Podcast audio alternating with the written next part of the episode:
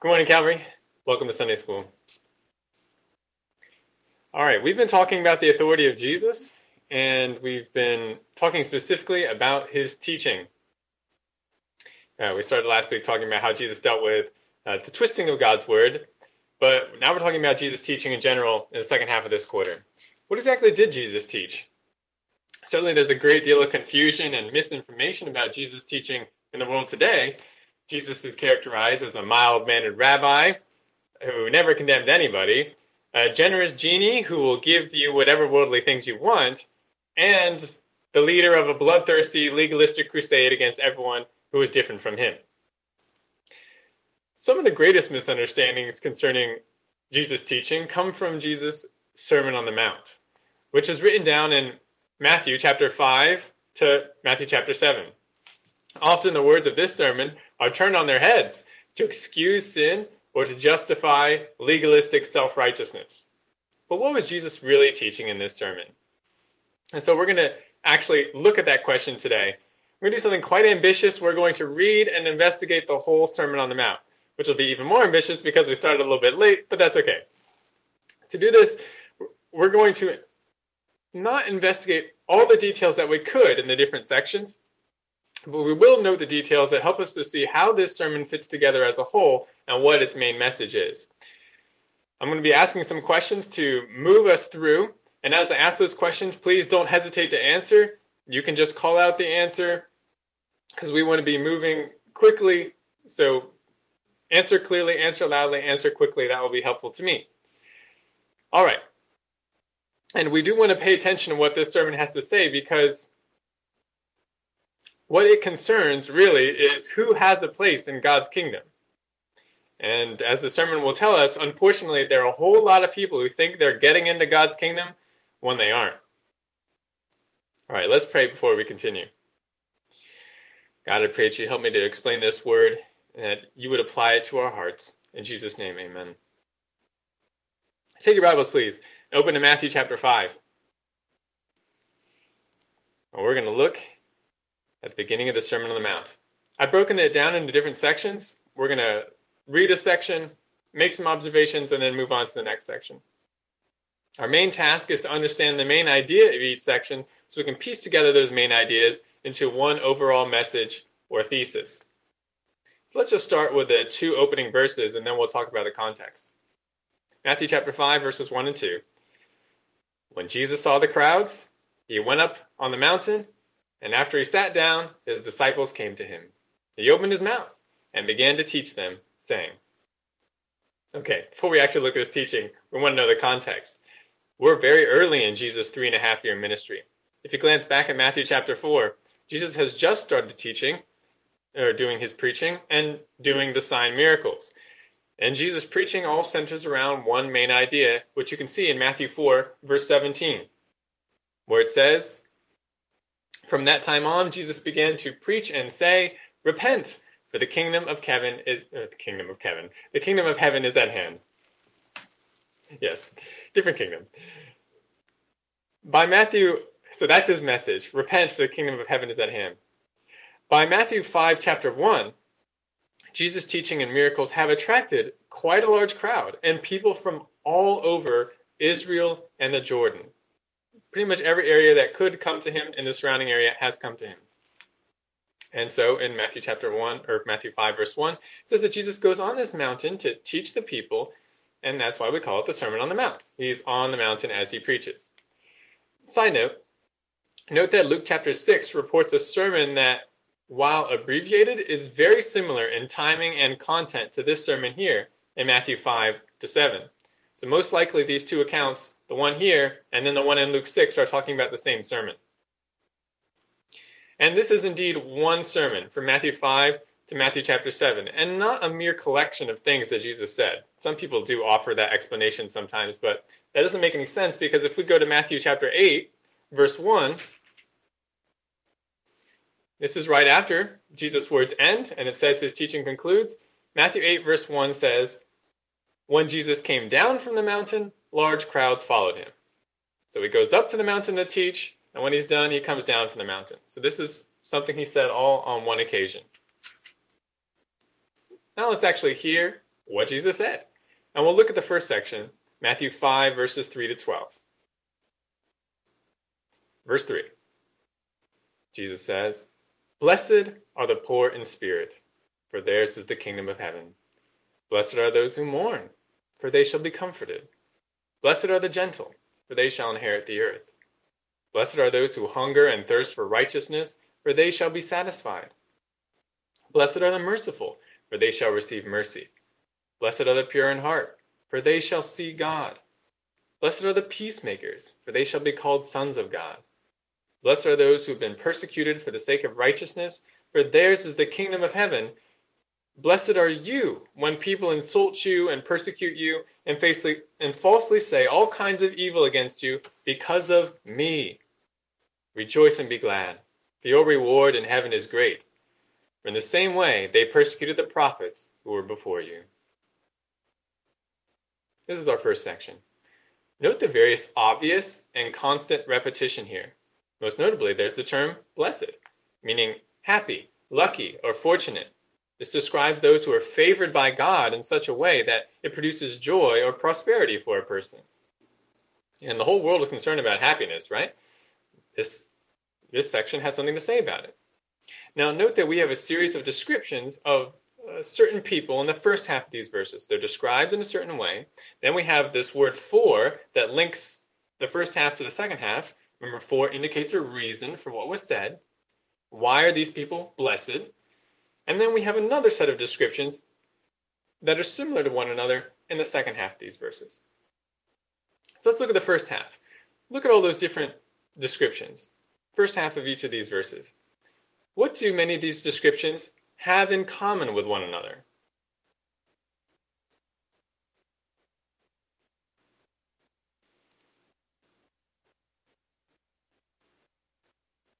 What's similar about these descriptions in the first half of these verses?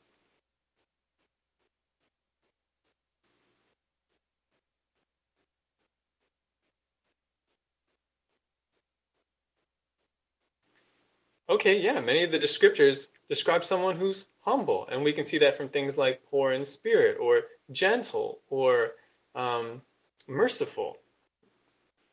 What else?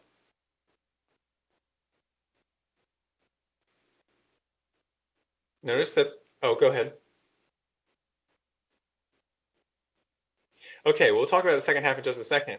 But yes, you're right. We'll come back to that. Notice also in the first half, they're all described in the present tense. They are, these people are a certain way. There's one in the present perfect, meaning they started in the past and they still are.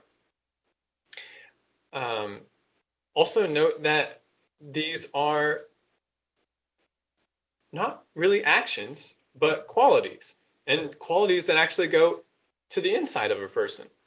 These are not things that you uh, do necessarily, but this who you are, and it goes within. We're talking about poor in spirit. We're talking about um, those who mourn, those who are merciful, those who hunger and thirst for righteousness. These are not necessarily things you see on the outside.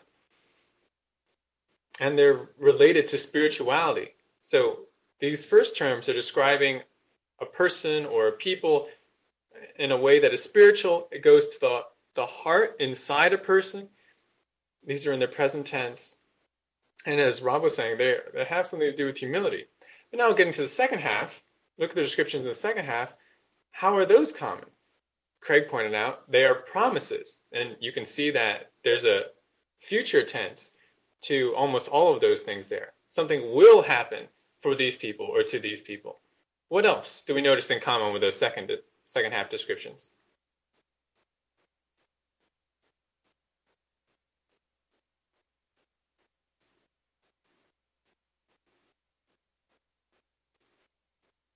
What's going to happen in the future? All right, go ahead. Okay, these are definitely positive things. Um, in the front.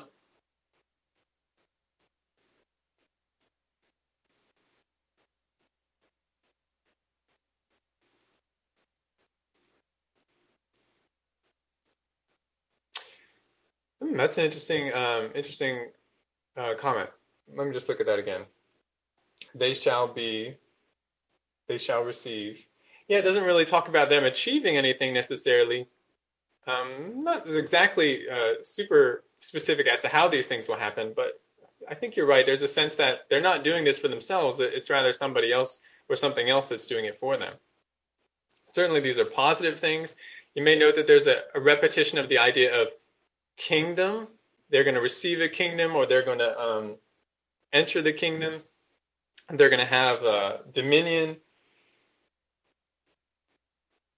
So, uh, just to sum it up a little bit, these second half descriptions are describing a coming uh, positive outcome, a reward. There's multiple mentions of a kingdom, and it's all future. Note also, between verses 10 and 11, what shift takes place?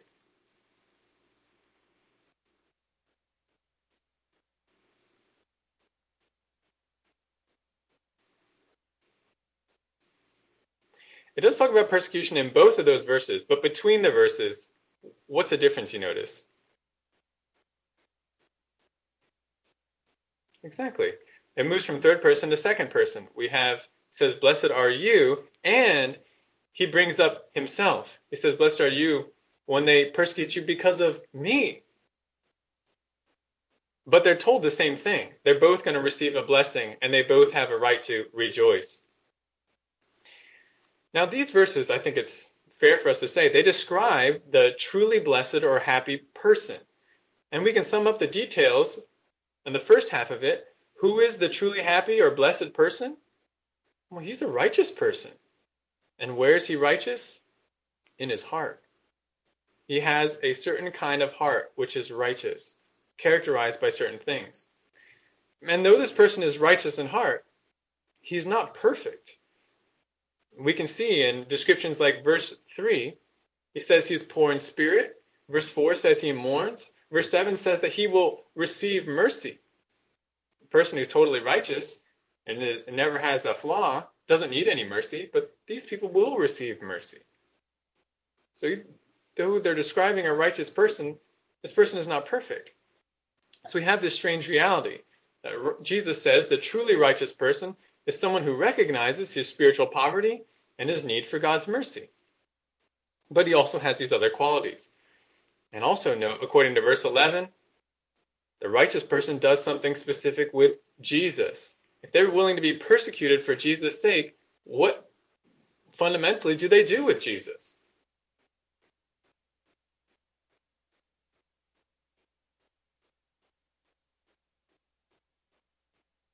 If they're being persecuted, that means that they must be following Jesus. They must believe Jesus. They must do what he says. They trust him. So we can sum up the details of the, the second half of the verses too. What's going to happen in the future for these truly righteous people? They will be rewarded by God in the coming kingdom. And then we can combine these two halves to summarize this whole section. I've written a, a sentence here, and I'll put it on the slide.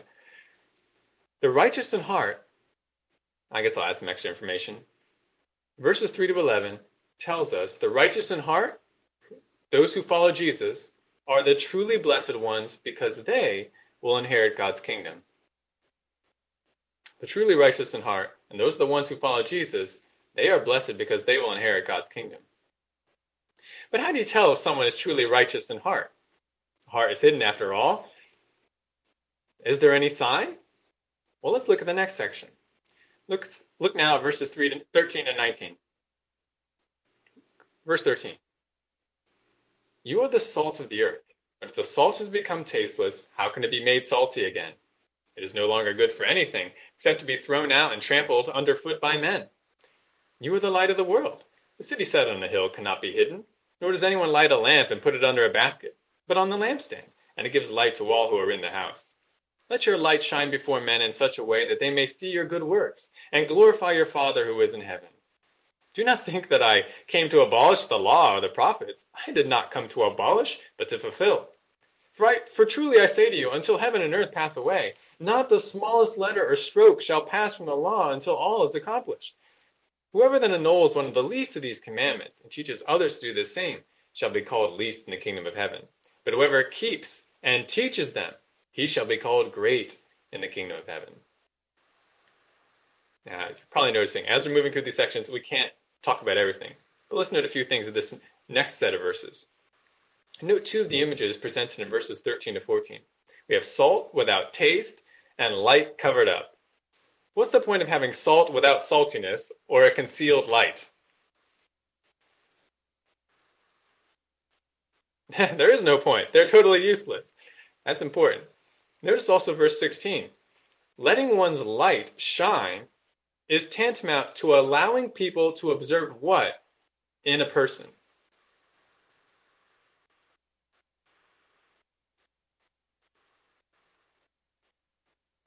When you let your light shine, what do people see?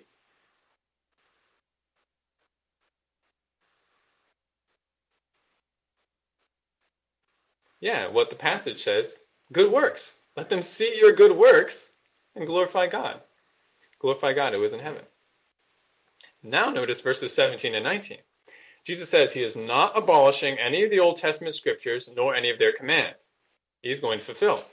He says uh, he's about fulfilling them. In fact, Jesus claims you can know who's the greatest or the least in the kingdom of heaven based on what?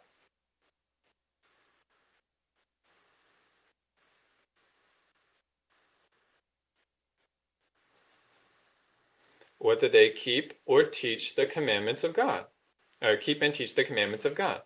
That's the difference between the greatest and the least. So there's a connection here between the first section. Verses 3 to 13, Jesus declares that only the righteous in heart, those who follow him, will inherit the kingdom of heaven. But here, what clarification does he offer about the truly righteous in heart?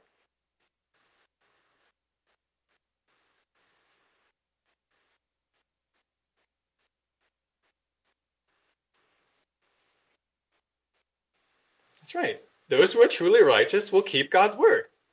Pretty simple concept. The righteous will keep God's word. And they will keep God's commands. They will manifest good works. Now, at this, the crowd that's listening to Jesus might have breathed a sigh of relief. Oh, the truly righteous are the ones that keep God's commands? Great, because that means I'm truly righteous. That means I'm going to get into the kingdom. I mean, yeah, I'm not perfect, but I'm a good person. I've never killed anyone. I haven't stolen anything really valuable. Never cheated on my spouse. I keep God's word. I'm in. And isn't that what many would say today? They think they, more or less, keep what God told them to do. Or at least most of it. But Jesus adds another word stunningly in verse 20. This really is the completion of the section. Verse 20, Jesus says, for I say to you that unless your righteousness surpasses that of the scribes and Pharisees, you will not enter the kingdom of heaven. Now, that statement would have been astonishing for several reasons. What's one?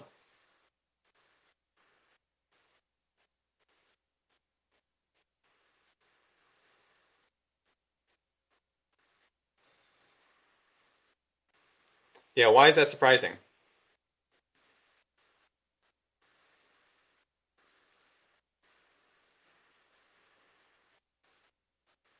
Exactly. So number one, this is this is very astonishing because the Pharisees were considered the most righteous people. Their good works were well known. How could anyone be more righteous than them?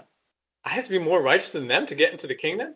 This would be like telling church people, if you want to get into the kingdom, you got to be more righteous than seminary professors, deacons, elders, and pastors. Or telling Catholics, you want to get into God's kingdom, you got to be more righteous than Mother Teresa and the Pope. That's that's astonishing. But there are some other things here too. Secondly, this is astonishing because in saying this, Jesus implies that the Pharisees and scribes are not getting into the kingdom of God. Right? Because if the standard is above where those people are currently, they ain't getting in.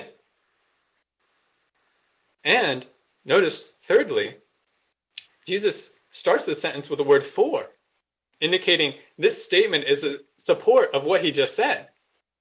And what did Jesus just say? It's those who actually keep the commandments of God that will be great in God's kingdom. Why'd you say that, Jesus? And then he says, You better be more righteous than the scribes and Pharisees. So what is what's the connection between those two statements?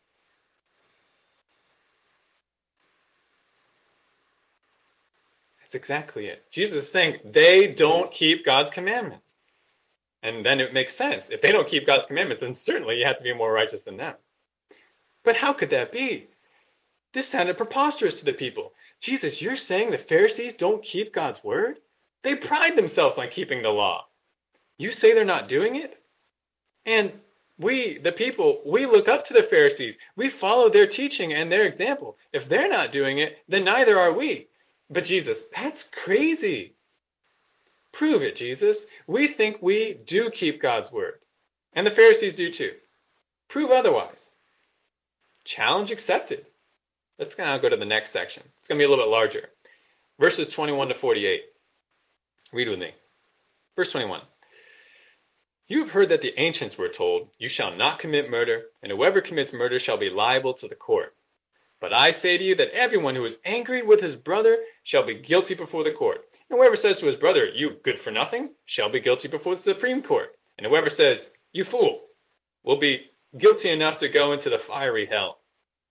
Therefore, if you are presenting your offering at the altar, and there remember that your brother has something against you, leave your offering there before the altar uh, yeah, and go. First be reconciled to your brother, and then come and present your offering. Make friends quickly with your opponent at law while you are with him on the way, so that your opponent may not hand you over to the judge, and the judge to the officer, and you be thrown into prison. Truly I say to you, you will not come out of there until you have paid up the last cent. You have heard that it was said, You shall not commit adultery. But I say to you that everyone who looks at a woman with lust for her has already committed adultery with her in his heart. If your right eye makes you stumble, tear it out and throw it from you. For it is better for you to lose one of the parts of your body than for your whole body to be thrown into hell. If your right hand makes you stumble, cut it off and throw it from you. For it is better for you to lose one of the parts of your body than for your whole body to go into hell. It was said, Whoever sends his wife away, let him give her a certificate of divorce. But I say to you that everyone who marries I say that everyone who divorces his wife, except for the reason of unchastity, makes her commit adultery, and whoever marries a divorced woman commits adultery. Again, you have heard that the ancients were told, You shall not make false vows, but shall fulfill your vows to the Lord. But I say to you, make no oath at all, either by heaven, for it is the throne of God, or by the earth, for it is the footstool of his feet, or by Jerusalem, for it is the city of the great king. Nor shall you make an oath by your head, for you cannot make one hair white or black. But let your statement be yes, yes, or no, no. Anything beyond these is of evil. You've heard that it was said, an eye for an eye, and a tooth for a tooth. But I say to you, do not resist an evil person, but whoever slaps you on your right cheek, turn to him the other also. If anyone wants to sue you and take your shirt, let him have your coat also. Whoever forces you to go one mile, go with him two. Give to him who asks of you, and do not turn away from him who wants to borrow from you. You have heard that it was said, You shall love your neighbors and hate your enemy. But I say to you, love your enemies and pray for those who persecute you, so that you may be sons of your Father who is in heaven. For he causes the sun, his sun, to rise on the evil and the good, and sends rain on the righteous and the unrighteous. For if you love those who love you, what reward do you have? Do not even the tax collectors do the same? If you greet only your brothers, what more are you doing than others? Do not even the Gentiles do the same? Therefore, you are to be perfect as your heavenly Father is perfect. Okay, bigger section. Note the phrases beginning the different paragraphs here. Jesus says, You have heard, or it was said, and then, but I say to you. Where would the people have heard?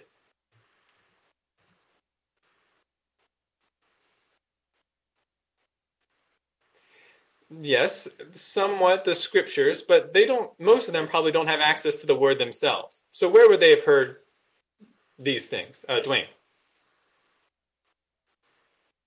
That's right, the scribes and the Pharisees. They're the religious teachers. And so what Jesus is commenting on is the teaching and practice of the scribes and Pharisees, which is imitated by the people. And note the topics that Jesus addresses. These are scriptural topics murder, adultery, lying and false vows, vengeance, love for others. But Jesus totally contradicts the Jewish understanding of these scriptural topics. Rather than simply refraining from murder. Jesus says, what does the true, truly obedient person to God do?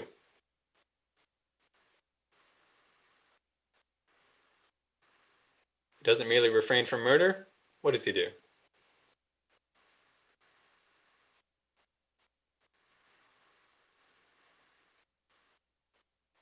That's right. He says, uh, the truly righteous person, the truly obedient per- person, refrains from anger, and he doesn't even worship until he restores relationships broken by anger. Or, next topic, rather than simply refraining from adultery, what does the truly obedient person do?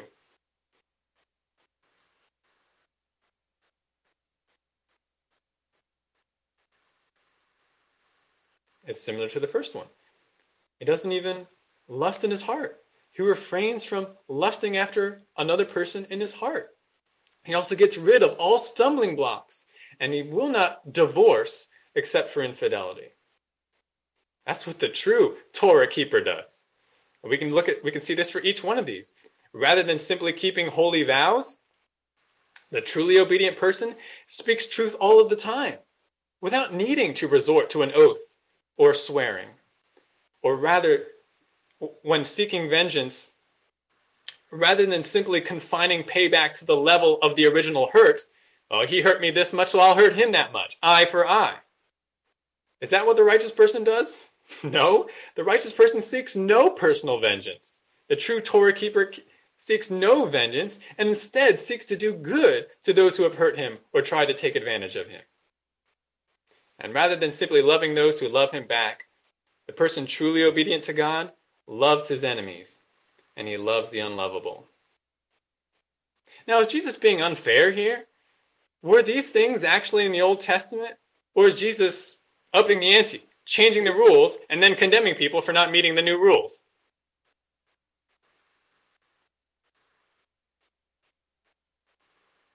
Were these things in the Old Testament? They were. Jesus is not saying anything new here. Consider Leviticus 19, verses 17 to 18. Leviticus 19, 17 to 18. You shall not hate your fellow countrymen in your heart. You may surely reprove your neighbor, but you shall not incur sin because of him. You shall not take vengeance, nor bear any grudge against the sons of your people, but you shall love your neighbor as yourself. I am Yahweh. Or Leviticus 19:11. Leviticus 19:11 You shall not steal nor deal falsely nor lie to one another. You shall not swear falsely by my name so as to profane the name of your God. I am Yahweh. And one more, Exodus 20 verse 17. You shall not covet your neighbor's house, you shall not covet your neighbor's wife or his male servant or his female servant or his ox or his, his ox or his donkey or anything that belongs to your neighbor. You see, all these things that Jesus was saying they're in the Torah. They're in the first five books. True obedience to God has always included the heart. And true obedience has always gone beyond merely refraining from major sins. Jesus isn't giving a new standard. He's just bringing back the old one that they had not been paying attention to. This is true obedience. And you can see that true obedience to God essentially consists of being like whom? It's like being like God. That's why it says here in verse 48 you want to be perfect as your heavenly Father is perfect. And you want to love others because that's what God does. He sends the sun and the rain on the righteous and the good or the evil alike. And even in the Old Testament commands that I just quoted, you can hear that. Why should you do these things? I am Yahweh. He says that. And the phrase in verse 48 sounds a lot like Leviticus 19:2, Leviticus 19:2b, which says, "You shall be holy, for I, Yahweh, your God, am holy." So Jesus is saying, "Do you think you obey the scriptures, that you are a good person before God? Then you should you should be looking like God. You should do the things that he does. You should follow what he actually commanded, the standard that is based off of his own character. Because what is God? He's holy. He's perfect. There's no goodness that lacks in him, and there's no evil in him at all. So don't tell Jesus that you're holier than most people or that you followed the example of your religious leaders and teachers. That's not the standard. God and His Word are the standard. How is it that the people got away from the biblical standard? How could that have happened?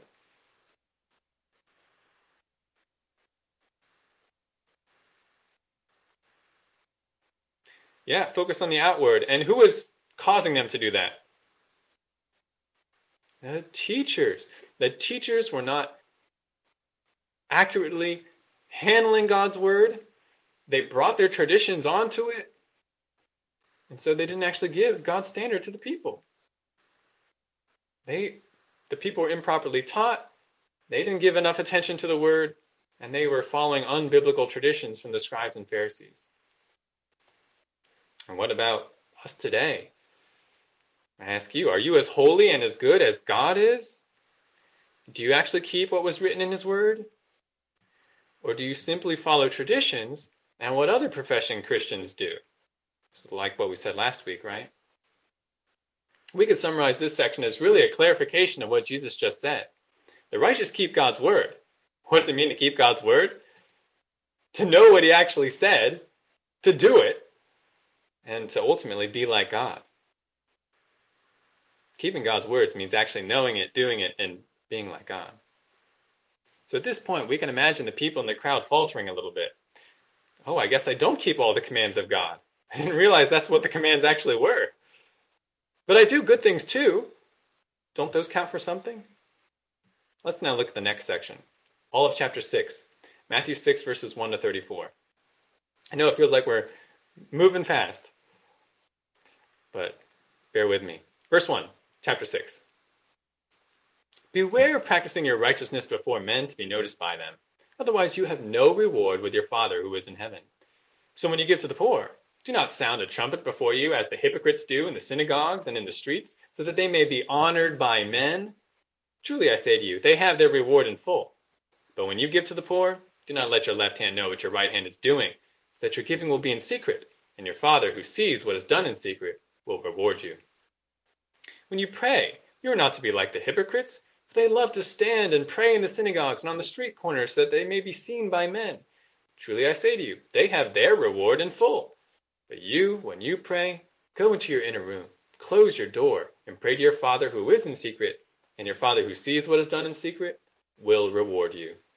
And when you are praying, do not use meaningless repetition as the Gentiles do, for they suppose that they will be heard for their many words. So do not be like them, for your Father knows what you need before you ask Him. Pray then in this way Our Father who is in heaven, hallowed be your name. Your kingdom come, your will be done on earth as it is in heaven. Give us this day our daily bread, and forgive us our debts, as we have also forgiven our debtors. And do not lead us into temptation, but deliver us from evil. For yours is the kingdom, and the power, and the glory forever. Amen. For if you forgive others for their transgressions, your heavenly Father will also forgive you. But if you do not forgive others, then your Father will not forgive your transgressions. Whenever you fast, do not put on a gloomy face as the hypocrites do, for they neglect their appearance so that they will be noticed by men when they are fasting. Truly I say to you, they have their reward in full. But you, when you fast, anoint your head and wash your face, so that your fasting will not be noticed by men, but by your Father who is in secret. And your Father who sees what is done in secret will reward you. Do not store up for yourselves treasures on earth, where moth and rust destroy, and where thieves break in and steal, but store up for yourselves treasures in heaven, where neither moth nor rust destroys, and where thieves do not break in or steal. For where your treasure is, there your heart will be also. The eye is the lamp of the body. So then, if your eye is clear, your whole body will be full of light. But if your eye is bad, your whole body will be full of darkness. If then the light that is in you is darkness, how great is the darkness? No one can serve two masters, for either you will hate the one and love the other, or he will be devoted to one and despise the other. You cannot serve God and wealth. For this reason I say to you, do not be worried about your life as to what you will eat or what you will drink, nor for your body as to what you will put on. Is not life more than food and the body more than clothing? Look at the birds of the air, that they do not sow, nor reap, nor gather into barns, and yet your heavenly Father feeds them. Are you not worth much more than they? And who of you, by being worried, can add a single hour to his life? And why are you worried about clothing? Observe how the lilies of the field grow. They do not toil, nor do they spin. Yet I say to you that not even Solomon in all his glory clothed himself like one of these. But if God so clothes the grass of the field, which is alive today and tomorrow is thrown into the furnace, will he not much more clothe you? You of little faith. Do not worry then, saying, What will we eat, or what will we drink, or what will we wear for clothing? For the Gentiles eagerly seek all these things. For your heavenly Father knows that you need all these things. But seek first his kingdom and his righteousness, and all these things will be added to you. So do not worry about tomorrow, for tomorrow will care for itself. Each day has enough trouble of its own. All right, this is another big section. I'm going to argue there's really one main idea here. Jesus first addresses three kinds of external good works giving to the poor, praying, and fasting. What's the main problem with these so called good works as modeled by the Pharisees?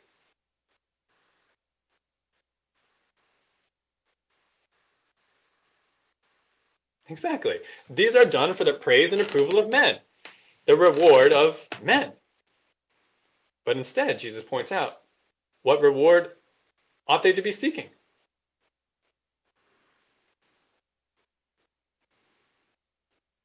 The reward that comes from God. There's an additional problem with Jewish prayer that's really more characteristic of Gentile prayers. What's the problem, according to verse 7?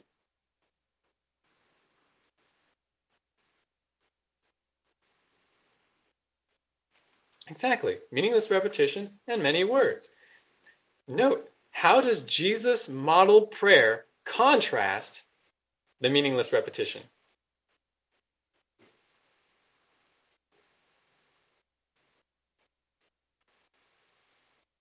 We all know this prayer, right?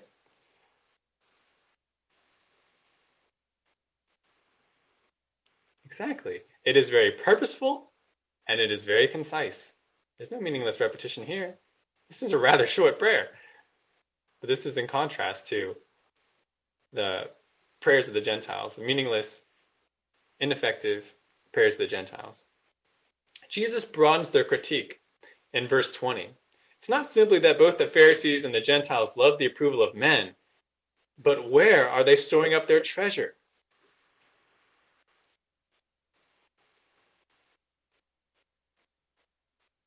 on earth, in the world. Jesus tells the crowd, You need to store up your treasure in heaven. Why? Oh, because treasure in heaven lasts. Because the heart follows what it treasures. You either love God or you love stuff in the world. And because God will take care of you in the world if you seek Him first. This exhortation from verse 33 is key. Seek as top priority God's kingdom and God's righteousness, and God will take care of your earthly needs. This section has a lot to say about treasure and reward, and we can summarize the main idea in this way. Going back to the concept of true righteousness. The truly righteous person, he seeks God's reward and not the, the earth's reward. The truly righteous one seeks God's reward and not the earth's reward. Now, up to this point, Jesus has laid out a pretty disarming argument. Only the truly righteous will inherit God's kingdom. You Jews are all looking for the kingdom, only the truly righteous will inherit it. Who's truly righteous? Well, they're the ones who keep God's word. What does keeping God's word mean? It means upholding the standard of God's own being, the one he laid out in his word. And the truly righteous, they're the ones looking for heavenly satisfaction, not earthly. But how is a person meant to react to all of this? Let's see how this sermon concludes. We'll now read Matthew 7, verses 1 to 27, our last section here. Chapter 7, verse 1. Do not judge, so that you will not be judged. For in the way you judge, you will be judged, and by your standard of measure, it will be measured to you. Why do you look at the speck that is in your brother's eye, but do not notice the log that is in your own eye? How can you say to your brother, Let me take the speck out of your eye, and behold, the log is in your own eye? You hypocrite! First take the log out of your own eye, and then you will see clearly Take the speck out of your brother's eye. Do not give what is holy to dogs. Do not throw your pearls before swine, or they will trample them under their feet and turn and tear you to pieces. Ask and it will be given to you. Seek and you will find. Knock and it will be opened to you. For everyone who asks receives, and he who seeks finds, and to him who knocks it will be opened. Or what man is there among you, when his son asks for a loaf, will give him a stone? Or if he asks for a fish, he will not give him a snake, will he? If you then, being evil, know how to give good gifts to your children, how much more will your Father, who is in heaven, give what is good to those who ask him?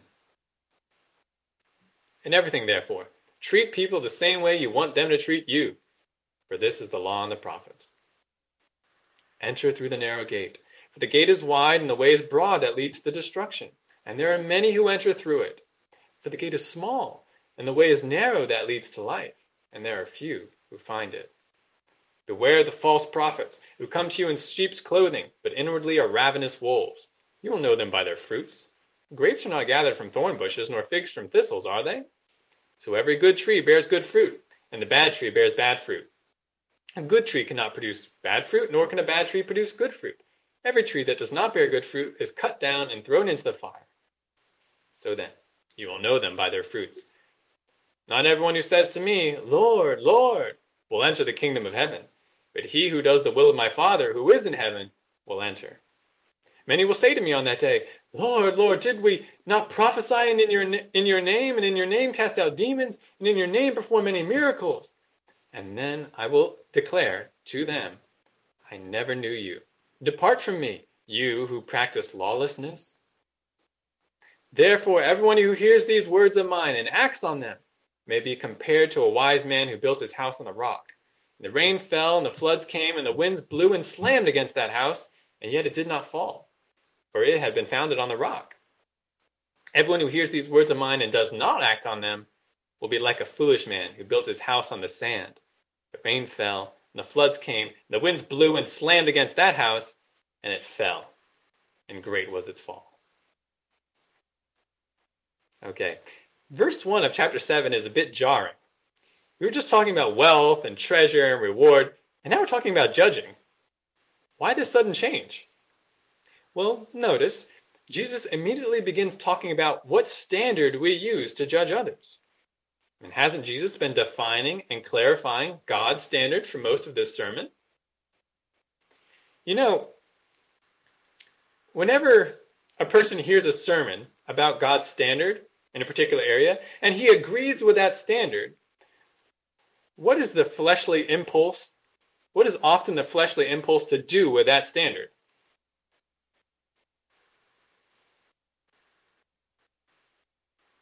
You hear the word, you hear what God says to do, and you're like, oh, you know what? That is so right. That is so good. What is the fleshly thing to then do with that standard? Dwayne. Exactly. this is what we often can do, right? We can apply God's standard and His word to others, but not ourselves. We can say, oh, you know, so and so would really benefit from this sermon. He should listen to it so he can get his life in order. That might be true. But you know who needs to apply that standard to himself first? You do. Therefore, I see verse 1 as really beginning the application section of Jesus' sermon.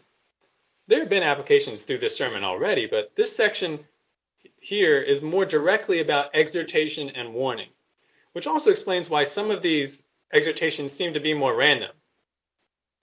They seem to be, not relate to each other as much. You hear a lot of therefores in this passage. It's because Jesus is applying or giving some direct exhortation based on what he said earlier. And first of all, how should you respond to Jesus' explanation of true righteousness? First, apply it to yourself. Don't just say, oh, I know who really needs to hear this. Apply it to yourself. What other applications of Jesus' words are given in verses 7 to 23. What else should people do?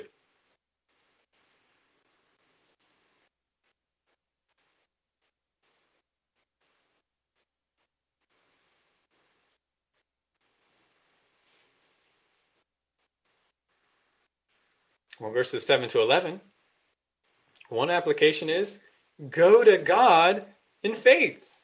Go to God for your needs. Believe in His mercy and His generosity. Another application, verse 12, practice the golden rule. Verses 13 to 14, beware being like everyone else and taking the popular and easy way of life. Because where are most people, even most religious people, going?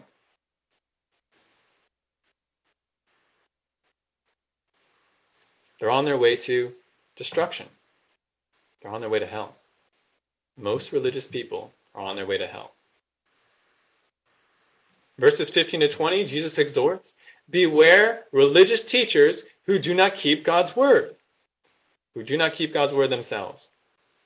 And verses 21 to 23, beware following Jesus with words and not deeds.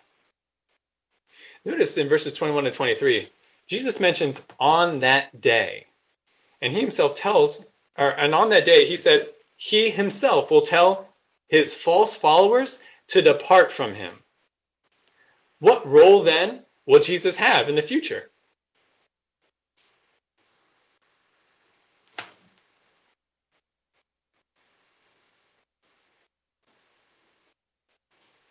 Yeah. He will be the judge. He will be the one that condemns and, yes, ultimately throws people into hell. And it's people who say, Lord, Lord. By the way, which people say, Lord, Lord, to Jesus today? What's that group called?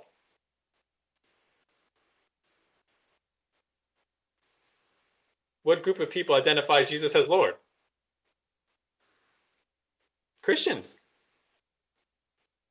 Christians didn't exist at this time, but that's, who they are today. And what does Jesus say? Many Christians, people who identify as Christians, will be condemned in the judgment. And then there's verses 24 to 27. And these are famous, but I don't think always well understood. Notice what is compared to building one's house on a rock?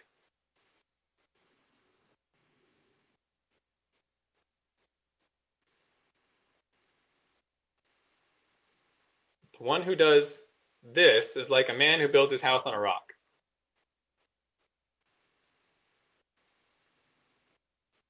The one who Exactly. Hears the words and acts on them. And not acting on Jesus' words, hearing and not acting, is compared to building one's house on sand. And we're familiar with this parable. Building on a rock is a house of strong foundation. Building on sand gives a house a weak foundation. When a big storm or a flood arises, houses with weak foundations collapse. Now, Jesus says there's a storm that's going to arise. What storm is going to arise in the future that will fundamentally test each man's foundation before God? Judgment. God's judgment. We often want to say that these storms and winds, they're the trials of life. But that can't be.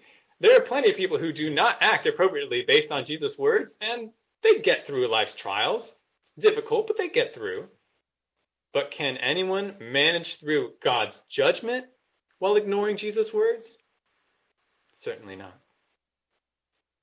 God's holy wrath is the storm that will test each man's foundation.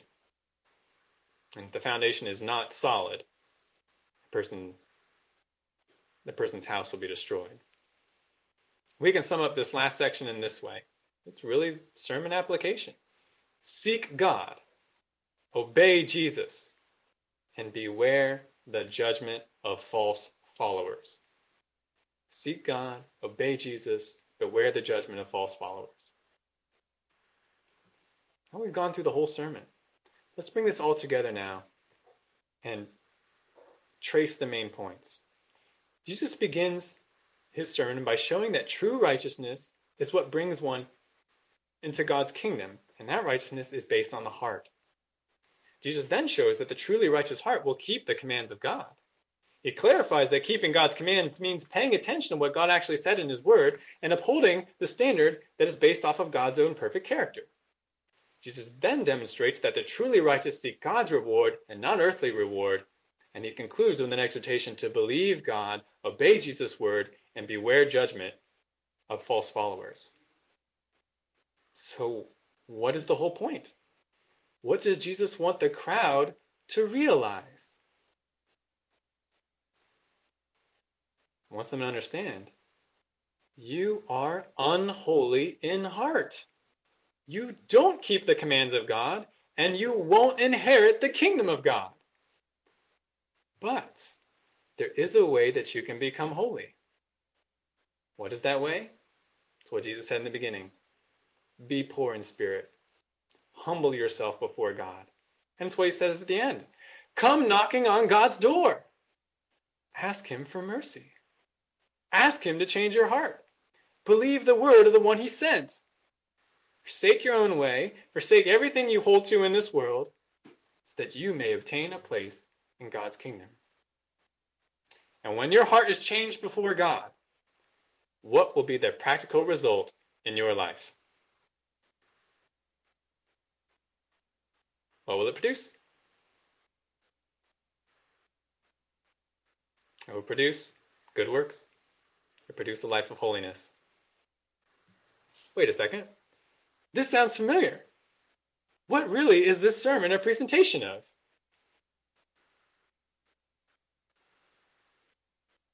This is a presentation of the gospel. This is the word of salvation. Isn't this what Jesus says throughout his ministry? Isn't this the message of the rest of the New Testament? Only the truly righteous, those who are righteous on the inside, will inherit God's kingdom. Men obviously are not righteous in heart, and you can see the sign of that because they don't keep God's commands. But those who confess their sinfulness to God, that believe in Jesus, follow him, repent, they are given new hearts. And they become new creations, and their lives become marked by conformity to God's commands and God's character. You know, there's considerable debate. There's considerable debate among theologians about the purpose of the Sermon on the Mount. The two main camps are, on the one hand, the sermon was preached to show people that they fail to reach God's holy standard and they need God's mercy. And on the other hand, the other camp is this sermon was given to show the holy behavior that believers are to display in the world. Which one is the answer? I think it's both. This sermon is for believers and unbelievers. The Sermon on the Mount, the Sermon on the Mount shows both the need for salvation and it clarifies what salvation produces and should produce in the transformed person. No, this sermon is not meant to teach that works bring about salvation. No one can be perfect as God is, and therefore not need God's mercy, earn way into, into God's kingdom. As we saw in the beginning, it's the poor in spirit, it's those who mourn, mourning over sin, and those who need God's mercy who will be comforted and be glorified, not the self righteous. Those are the Pharisees. It's those who do as Jesus preached in Matthew 4 and elsewhere repent, for the kingdom of God is at hand. By the way, how different was Jesus' teaching compared to the teachers of the day? Look back at Matthew 7, verses 28 to 29.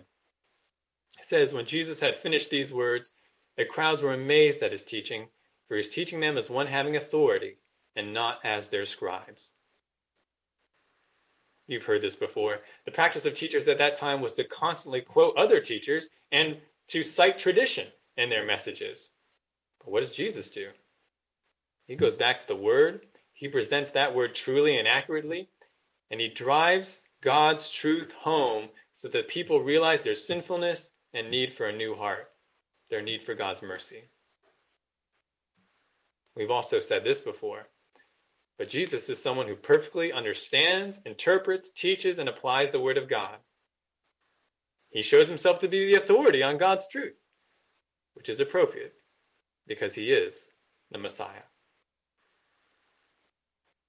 Now, I don't want you to come away from the lesson today merely intrigued with seeing how a larger section of Scripture fits together.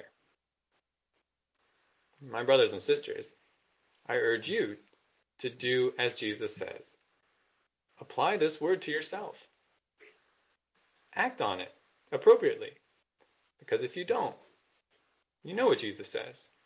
You risk being a fool who built his house on slippery sand. I hope you will later go back and read through the various sections of the Sermon on the Mount, more closely consider the details and specific commands. But as we end today, let me just pose some questions to you for you to start thinking through application of this sermon in your life, this Sermon on the Mount. Number one, oh, and I don't have a slide for this, but just listen to my words. It corresponds to the points that we saw in the text. Number one, do you fit the description of a truly righteous person given by Jesus in Matthew 5, 3 to 12? Does that describe you? Number two, does your righteous, Christ believing heart manifest itself in a life of good works? God's light shining before men? Or are you are you like tasteless salt? Useless. Number 3. Do you actually keep God's word? Or do you just keep a religious tradition? Are you merely more righteous than your peers? Are you merely just like other Christians? Or do your thoughts, words, and actions reflect the very character of the Father and the Son? Number four, why do you do good works? Is it out of happy gratefulness to God and in anticipation of His reward? Or is it merely part of a larger drive to heap up for yourself the approval of men and the pleasures of the world? And number five, have you applied Jesus' words to yourself before you've applied them to others? Have you gone to God in desperate but expectant faith, like a child to his good hearted dad, and committing yourself to live only for Christ? Or do you stand on the broad road of doom, like so many other so called Christians, who hear and do not act, and who say but do not do? If you are truly righteous because you've been mercifully saved by God, then rejoice. That's what Jesus says in the beginning, right? Because you will inherit God's kingdom. When the kingdom comes, you're going to be there. You're going to reign forever with him in it. Persevere by faith for the sake of the kingdom. But if you've only been playing at being a Christian, then let the fear of the coming storm of God's judgment drive you to repentance. Because otherwise, Jesus will tell you, and I pray this is not the case for any of you. Otherwise, Jesus will tell you when you meet him, I don't know you. Get away from me, you lawless rebel, and go into the fire. This is the center of Jesus' teaching. This is the gospel. This is the aroma of death to those who are perishing, but the aroma of life to those who are being saved according to God's sovereign mercy and grace. Wow, can't believe we actually made it through the whole thing. Though we are out of time, so I'm sure you have questions or comments, so please email me if you have those. That's it for this week. Let's close in prayer.